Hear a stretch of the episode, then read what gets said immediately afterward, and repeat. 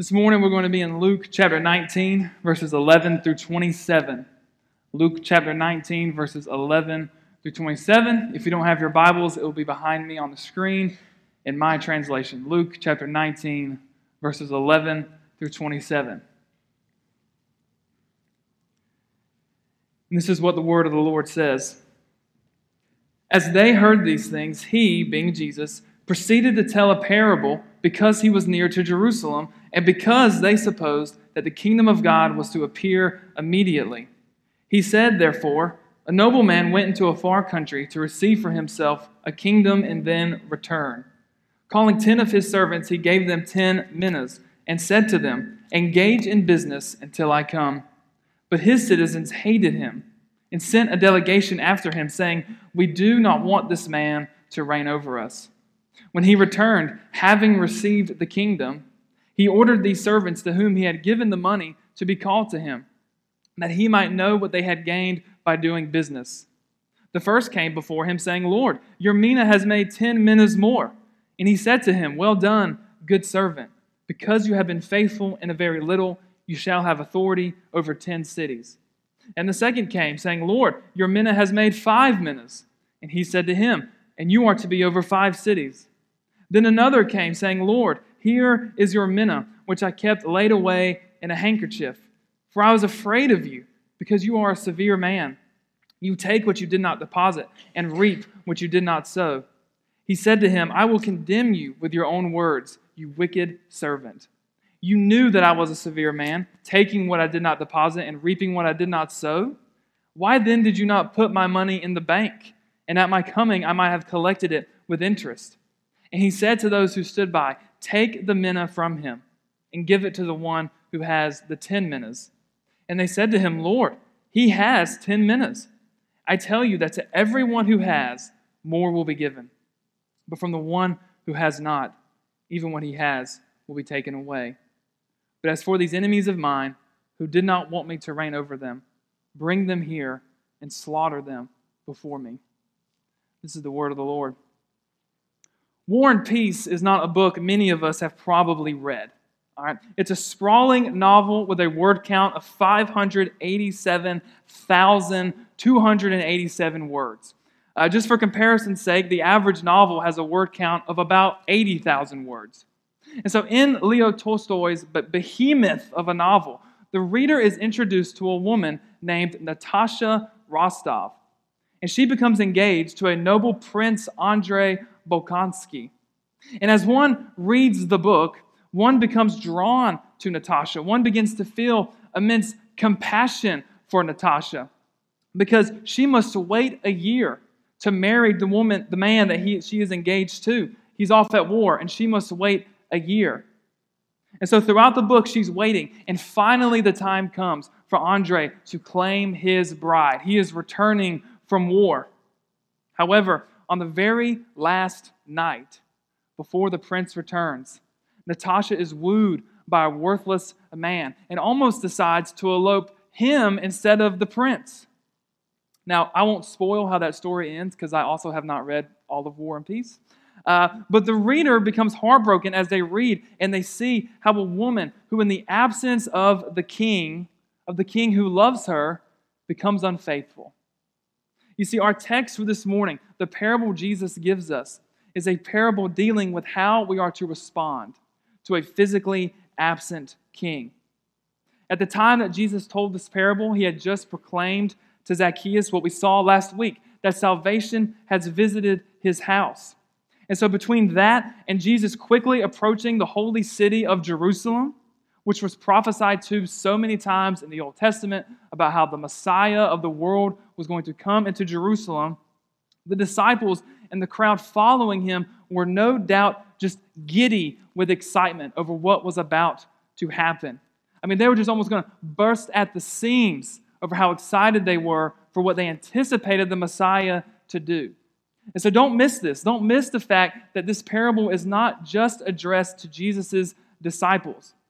Every move Jesus made was watched, examined, and every word he said was studied. People followed his every move. Like today, right? You can't go anywhere without hearing what Taylor Swift is up to, right? She eats a snack at a football game, and we know exactly what it is. It was chicken with ketchup and ranch, by the way.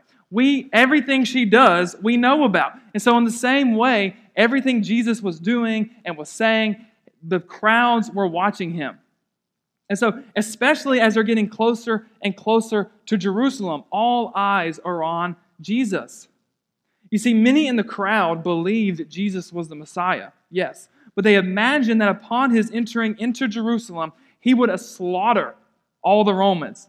He would drive them through with the sword. He would sit upon the throne and establish his ultimate and final rule forever. That's what people in the crowd thought was about to happen. And so, no doubt, instead of visions of sugar plums dancing in their heads like the kids in the night before Christmas, the disciples in the crowd had visions of their enemies being run through with the sword and their heads being chopped off, waiting for the Messiah to come and establish his rule. They were ready, they were prepared for the Messiah to strike down the Roman occupiers. And so, with this anticipation in the air, Jesus tells a parable that is almost off the front page of their newspapers. Many scholars believe that in this parable, Jesus is indirectly referencing a historical event where, after the death of Herod, Herod's son Archelaus went to Caesar to ask for the title of king. That was a thing that was common during the time of Jesus. But the problem for Archelaus, though, was that the people hated his guts. They did not want him to be king, they loathed him. And so they followed Archelaus to Rome to protest him becoming king. They thought him violent, they thought him cruel. And so the people protested to Caesar do not let Archelaus become king. And Caesar listened.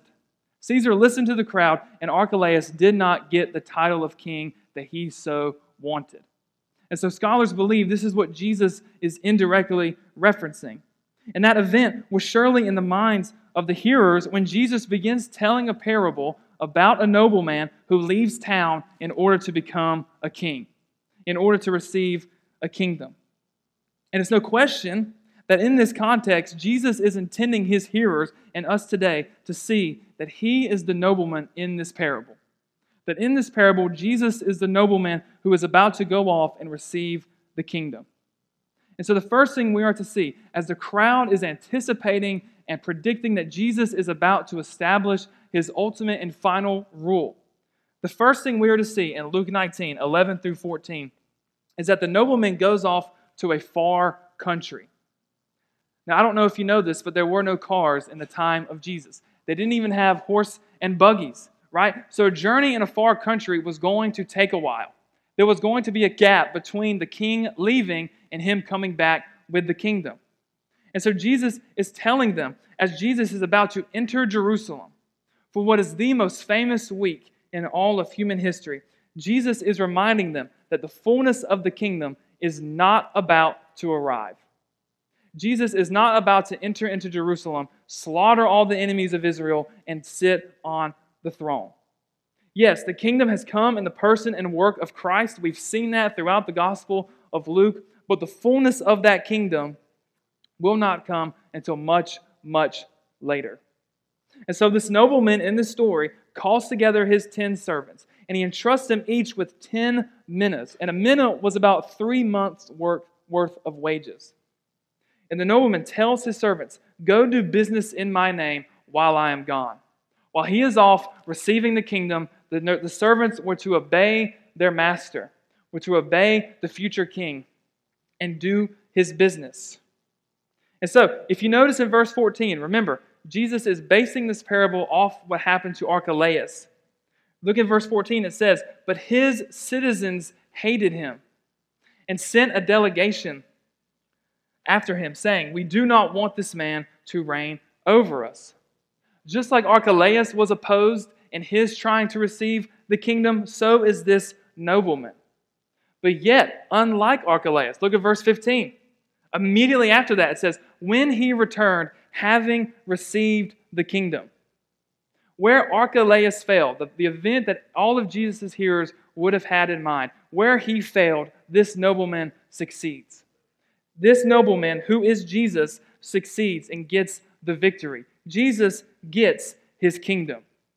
Now, what's about to happen is Jesus is going to demolish the enemies, Satan, death, and hell, and he is going to sit on the throne.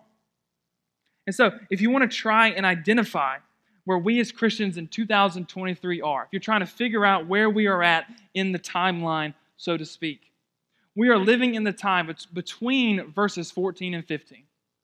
We are living in that gap time between Jesus leaving and him coming back with the kingdom. We live in the already and not yet. And so, as Jesus' people, we can be confident that unlike Archelaus, the king that this parable may have been based on, Christ has won. Christ has the kingdom. We must not confuse his tarrying, his what we perceive as delaying. We must not confuse that as a sign of failure on his part. We must not confuse that with any sort of indifference. Just like the nobleman, Christ has secured the victory. And he reigns now. And he is going to come back one day with the fullness of that kingdom. There's no ifs or ands or buts about it. But the certainty of his victory, the certainty of Christ receiving the kingdom, is not the focus of this parable. The concern of this parable is this How will you live in the in between? How will you live in the in between time when Christ has ascended and when he comes back with the kingdom? How will you spend your days?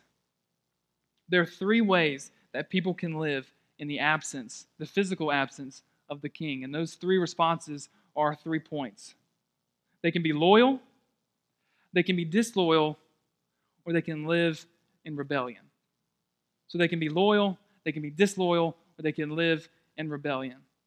And so in verses 16 through 19, we see the loyal servants come before the nobleman. The nobleman has returned, and the loyal servants come and present what they did. And so the first and second servants, they're found faithful. They are found to have been loyal to the king in his absence. The first servant took 10 minas and made the nobleman 10 more minas. That's a thousand percent profit. The second servant took the 10 minas and made five more, right? So that's 500% profit. They were loyal, they were faithful to what the nobleman had called them to do. Now, with all this talk about money and investing, many probably have heard this text preached before to talk about investing your money wisely or using your money to help advance the gospel. Perhaps you've heard this sermon preached during a certain time of financial strain in the life of a church or when a ministry was wanting to build a new building or build a new facility. A New American Standard Study Bible I have actually titles this sermon a parable on money usage. Right? It can be easy for us to view this passage as Jesus talking about money, which I know we all love to hear about in church. But how we use our money is certainly the, a way we can apply this text. It's not the main point. If someone walks away from this parable thinking that all we have to do between Christ's ascension and his return is to give a bunch of money to the church, then they've missed the point altogether.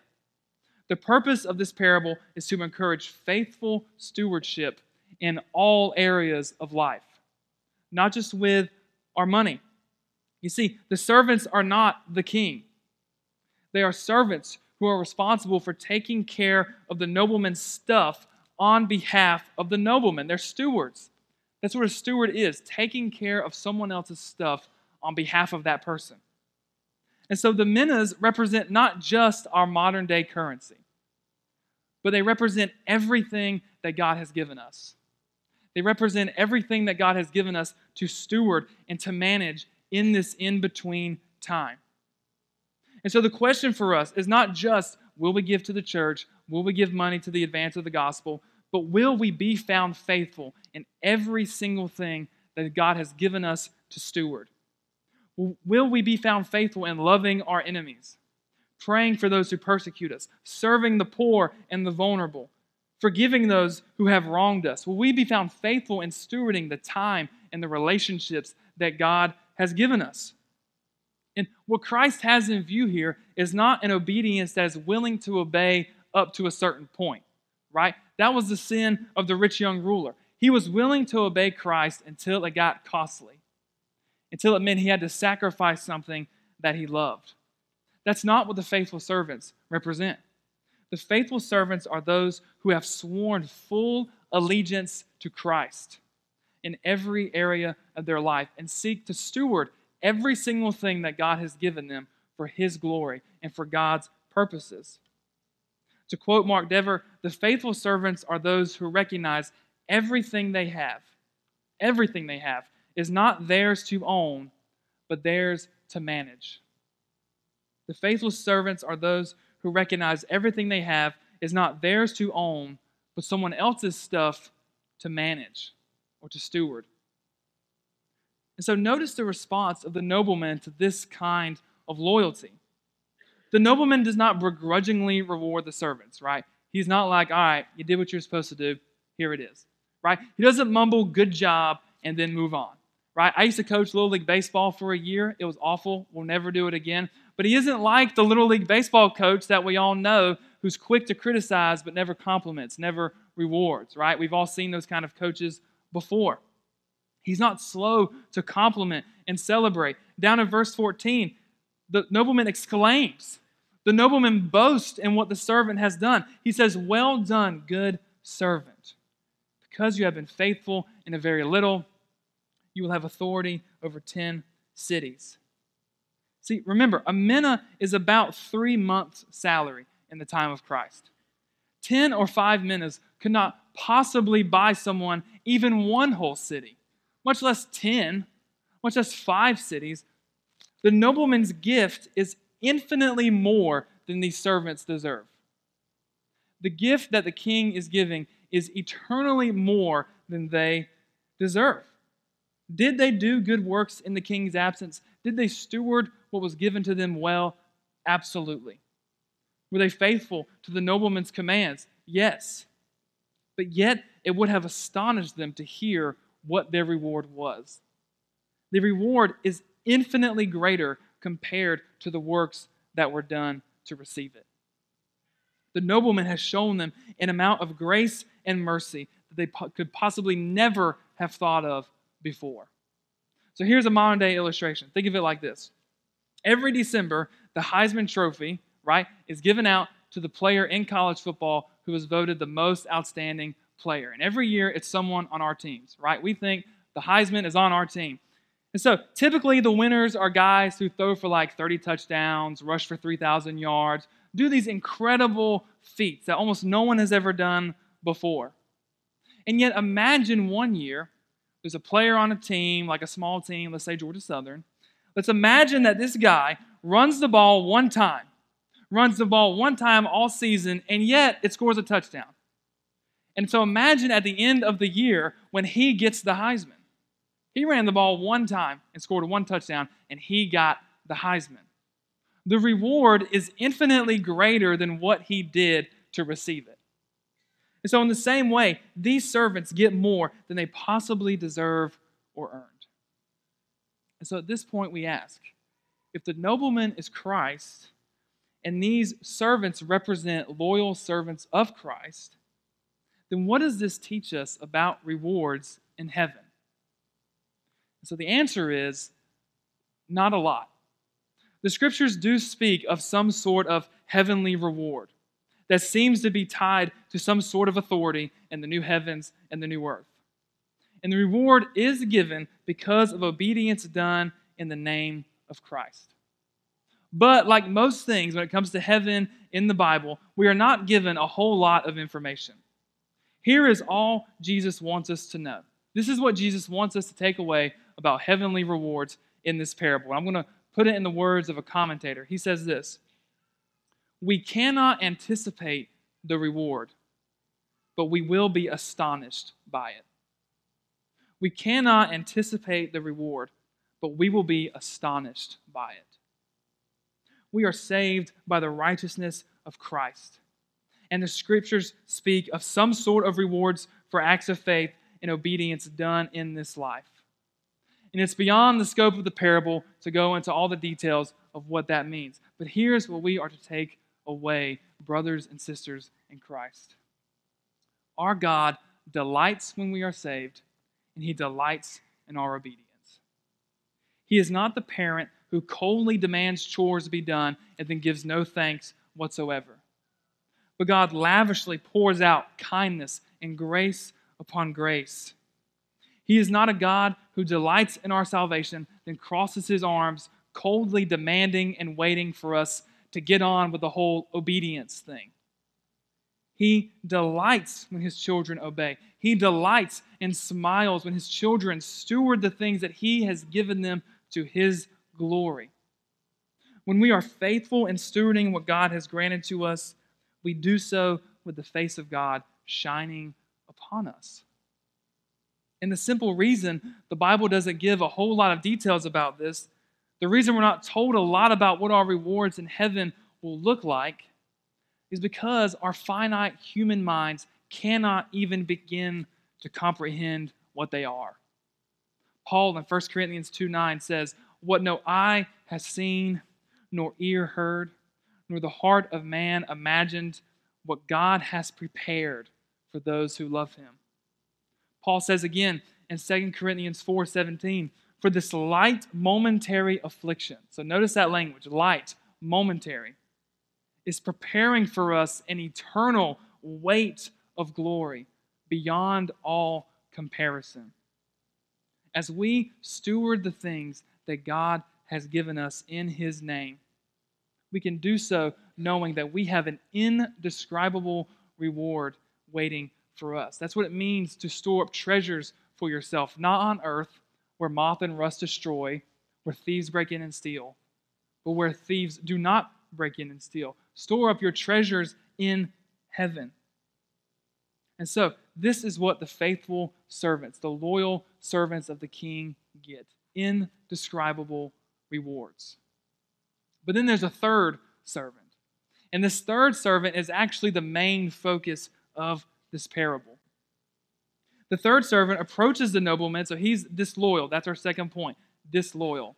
The first two were loyal servants, this one is the disloyal servant.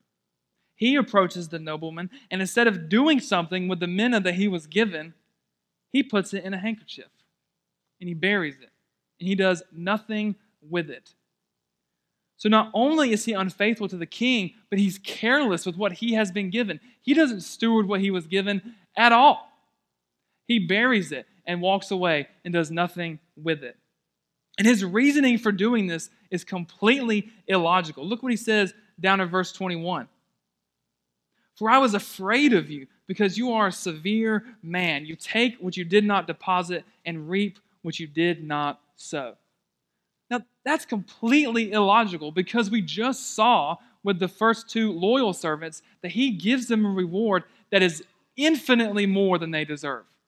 That the king is infinitely more gracious than they ever could imagine. And so the unfaithful servant, what he does is he condemns himself with his own words. He exposes the fact that he does not believe in who the king is, he does not trust his character. And he has misunderstood who the king is entirely. And so, if the faithful servants represent faithful believers, then who does this servant represent? Does he represent those who outright reject Christ? Does he represent a genuine believer who just simply didn't steward his things well in this life? Or does he represent a believer who is losing his salvation? So we know he doesn't represent those who reject Jesus outright. That's the crowd that we're going to hear about in a few minutes. That's the crowd in verse 14. It's also not a genuine believer who is simply lazier than the other believers. Look at how the nobleman describes the servant in verse 22. He says, You wicked servant. Right? This is not a genuine believer. And also, we know through the scriptures that, that those who are genuinely saved cannot lose their salvation. They are saved once and for all. And so, who is this third servant? And this may be crucial for some of us to hear this morning. This third servant represents those who identify with the community of the king and yet do not trust in him. This servant claims loyalty to the king in speech only. He does not live a loyal life, but in fact lives disloyally. lives in ways that contradict the will of the king. This unfaithful servant counted himself among the servants of the king. As the servants of the king are getting their minas, he's right there with them. But he's later revealed to be unfaithful. He's later revealed to be unbelieving, like Judas will be in a few chapters on in the Gospel of Luke. And so, if we want to put this in modern day terms, this third servant represents all those who have ties to the church, participate in the life of the church, and even have their name on the membership roll of the church, and yet they have never truly repented of their sins. They have never truly trusted in Christ. And so, while the first two servants represent an encouragement to us, the third servant represents a warning. Connection to a Christian community is not what makes a Christian. Mere lip service to Christ does not save us. A Christian is someone who trusts in Christ as King for the forgiveness of sins, knowing that they cannot save themselves.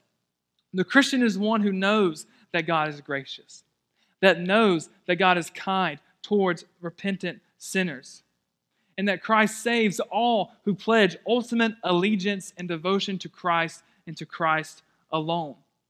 Mere identification with the church does not save you. Walking an aisle does not save you.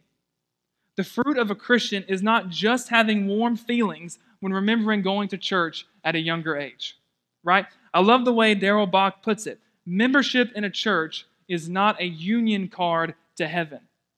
Knowing and embracing God's grace is. I'll say that again. Membership in a church is not a union card to heaven. Knowing and embracing God's grace is. And so many of you have never heard the name Edward Bancroft.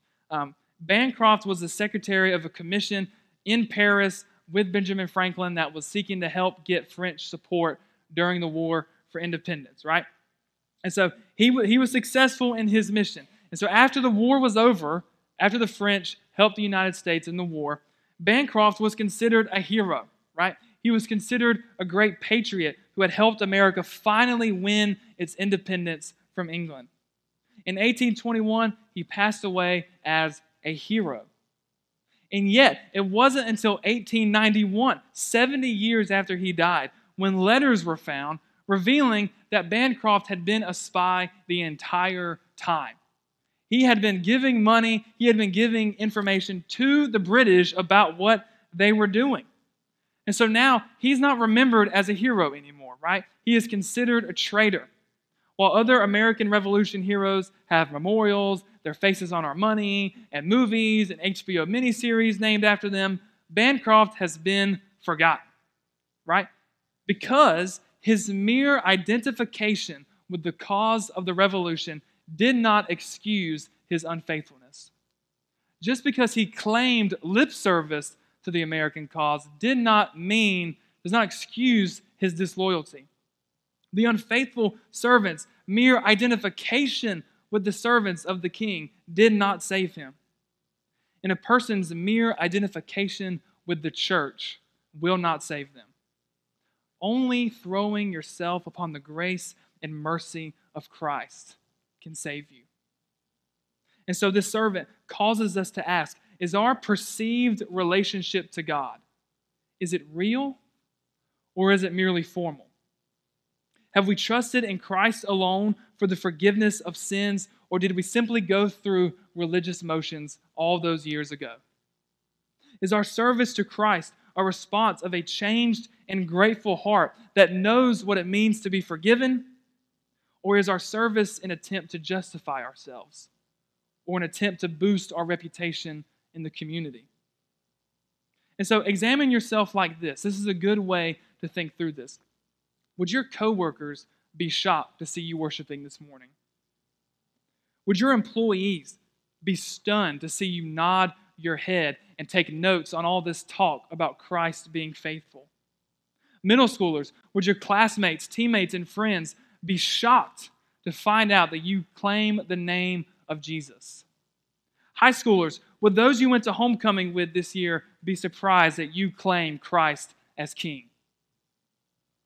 Now, I admit this parable can be dangerous because one of the great struggles in the Christian life for many is the idea that we must live a perfect life or God becomes displeased, right? And so, as they hear talk, all this talk of disloyal servants, they think back to this past week. And they remember an impure thought or an unkind word that they said, and they now are convinced that they're in cahoots with the disloyal servants, right? If that describes you, dear brother or sister, know this perfection is not never expected in the Christian life. The mark of a disloyal servant is not that they are imperfect, but that there is no sense of pursuing faithfulness in what God has given. The mark of a disloyal servant is not that they are imperfect, but that there is no sense of pursuing faithfulness, faithful stewardship in what God has given. However, for those loyal to Christ, this is a good time to examine yourself. Is there an area in your life that you are not stewarding what God has given you for His glory? Is there a relationship that God wants you to display His mercy and grace that you are refusing to do so? Is there a person at your job or someone you see at the ball field that you know needs to hear the gospel of Jesus Christ that you have not done so? May we not be like this disloyal servant. This is how Kent Hughes describes the disloyal servant as carefully folding what he has received in a cloth and stores it away. This disloyal servant today thinks, I can't be active, but I can at least be a conservative. I can preserve the Christian tradition. I can submit to a church wedding and send my children to Sunday school. I can take a Christian point of view. I can wrap my religion in my handkerchief and conserve it. Hughes goes on to say that such a person will be judged. For those loyal in speech only, but disloyal in action, we see what Christ thinks of this through what the nobleman says. You see, the nobleman judged the faithful servants positively, but now we're going to see a negative judgment. He takes away what the unfaithful servant has and gives it to the faithful servants. This signifies what Jesus is trying to communicate to us is that those with no relationship to God, no trust in his goodness, even though they are somehow connected to his community, that they will end up with nothing in the end. They may be able to fool the people of God in this life, much like Bancroft fooled the Americans during the American Revolution, but just like his disloyalty was exposed, there will be a day when loyalty will be rewarded and disloyalty will be exposed and punished. And what Jesus means down in verse 26 is that those with no relationship with Christ will have nothing in the end. And now I'm not good at math. I passed college algebra with a 72, but I'm pretty sure that nothing plus nothing equals nothing. And the crowd watching this exchange is just immediately in an uproar. They start freaking out. They say, Don't these other servants already have enough? That servant has 10 minas and you just gave him more. They are offended by the grace of the king. So not only does the crowd reject the king's rule, right, down in verse 14, which says, We do not want this nobleman ruling over us, so now they also reject his grace. And so the first two responses we saw were loyalty, disloyalty, and now we see rebellion. This crowd lives in rebellion. And so the unfaithful servant rejects the king and yet identifies with the king's people. But the crowd in this story rejects the nobleman outright. I mean, they don't even pretend to like the nobleman. They flat out say, We do not want this man reigning over us. And so, as Jesus approaches Jerusalem, as he goes through the week leading up to his death and to his resurrection, we're going to see this attitude played out in the lives of the Pharisees. The Pharisees are constantly offended by the grace of Jesus Christ. They think it preposterous that a holy God would offer salvation to prostitutes, tax collectors, and the blind. See, grace is offensive to a graceless culture. Grace offends those who lack grace. The Pharisees hated the fact that Jesus showed grace to the outcast, to the marginalized, and to the downtrodden. That he would dare show grace to people not like them. C.S. Lewis portrays this attitude in his allegory of heaven and hell, The Great Divorce, which we've heard mentioned recently. And in The Great Divorce, readers are introduced to a character just simply called the big man.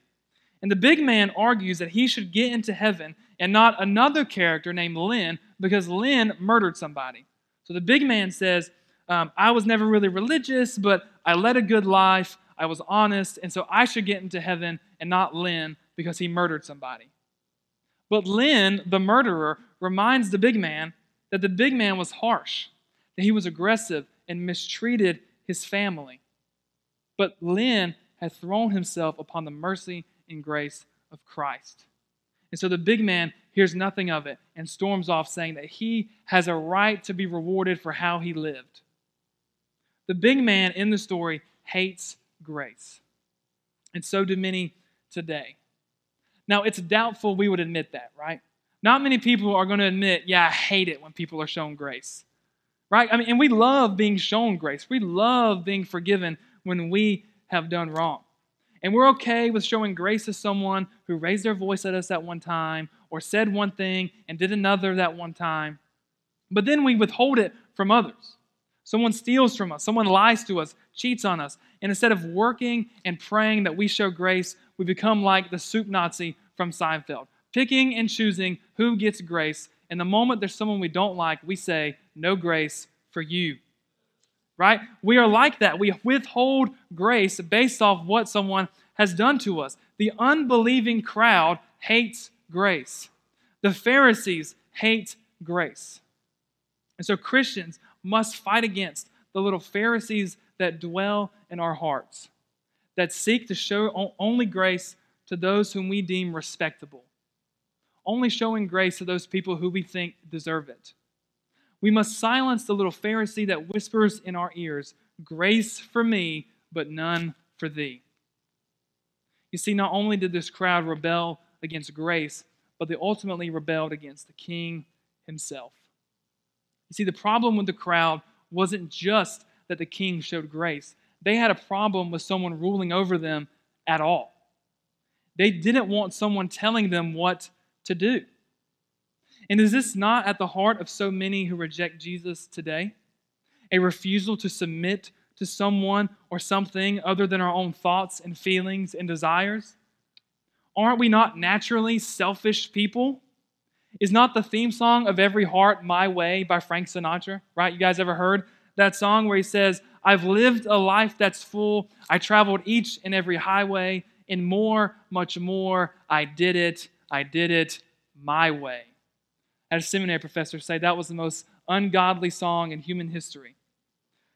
Paul says in Romans 1:25 that they, unbelieving humanity, exchanged the truth about God for a lie and worshiped and served the creature rather than the creator. Today, the creature that is so often worshiped instead of the creator is self. Is our own thoughts, our own feelings, our own desires. And this punishment, see, they are judged as well. The judgment that is poured out upon them, while not necessarily different from the disloyal servant, is put into much more graphic language. Look down at verse 27. But as for these enemies of mine, who did not want me to reign over them, bring them here and slaughter them before me. You see, this language, let's, let's be honest, causes us to be uncomfortable, right? We don't like this idea of people being slaughtered. But Jesus uses this language to wake us up. Because if we're honest, we can fall into a spiritual slumber and forget what truly happens to those who ultimately reject the rule of Christ. This language used by our gracious and good God, displayed in the nobleman giving an infinitely greater reward than they deserve. This language is used to show us the horrors that await those who choose to reject Christ's lordship.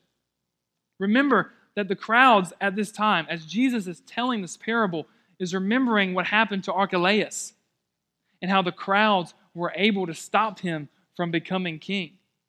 But in this parable, the crowds are not successful. In verse 15, immediately after telling how the crowd rejected the nobleman's rule, in verse 15, it says, after having received the kingdom.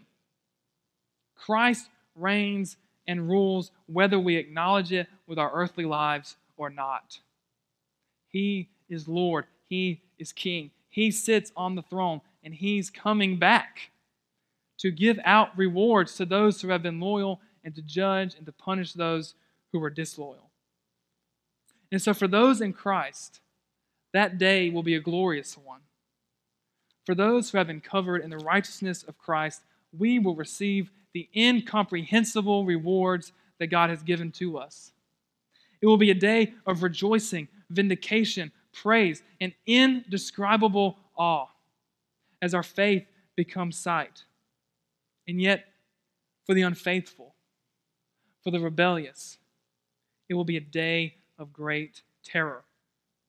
It will be the day that they bow the knee to Christ and proclaim his lordship and not theirs, and yet it will be too late. The day that our King returns will be like the moment the doors of the ark were shut. There is no longer a chance. Our God is a just God, and justice must be served. Now, understand that these are not easy words to hear. The reality of unending hell for loved ones and neighbors and co workers is not exactly a comforting thought, but yet it is reality. And Jesus uses this language to wake us up to the reality of what awaits those who reject the king's rule. And it is this reality that Jesus confronts his hearers with as he is getting ready to enter Jerusalem. This is the last teaching of Christ before he enters into the holy city and goes through what we now call Holy Week. Jesus is the rightful king who, in a week's time, will get the victory over sin, death, Satan, and hell itself. He would achieve this victory not by bringing judgment like the disciples thought, but by bearing the judgment. Christ will get the victory not by bringing judgment, but by bearing the judgment for our sins on the cross. He would achieve the victory not by piercing others, but by being pierced himself for our transgressions. He would enter Jerusalem not to slaughter the Romans, but so that he would be slaughtered in the place of all who call upon him in faith. This is our King. Yes, he is a more perfectly just judge than we probably care to admit. He hates sin more than we do, but yet he's also more gracious than we could ever dare dream. That no matter the egregiousness of our sin, because all of us have rejected the king's rule, we are born rejecting Christ's lordship. And despite that, when we call upon him in faith and repentance, he hears our cries. And he covers us with his perfection. So that on that great and terrible day of judgment, when we are face to face with Christ the King, we will be judged not based off of our performance, but on the performance of Christ. We will enter into the gates of heaven and then receive the reward for how we have stewarded his gifts for his glory. This is the King of the universe, and he's coming back at some point. And so we have three options then while we wait. We can show we actually believe he's coming back by stewarding what he has given us, right? The reason the disloyal servant did not um, steward the gifts well is because he did not trust the king. When we live lives not stewarding things for God's glory, we're communicating to the world that we don't actually believe what Jesus said. Will we actually show that we believe he's coming back by stewarding what he has given us? Or we can show we don't actually believe that by being loyal in speech only. Or we can continue living our lives acting like there is no king and like there is no judgment, and that this is all there is. Only one way leads to abundant life, and that way is offered by the grace and mercy of Jesus Christ. Only one way leads to the face of a smiling cosmic king.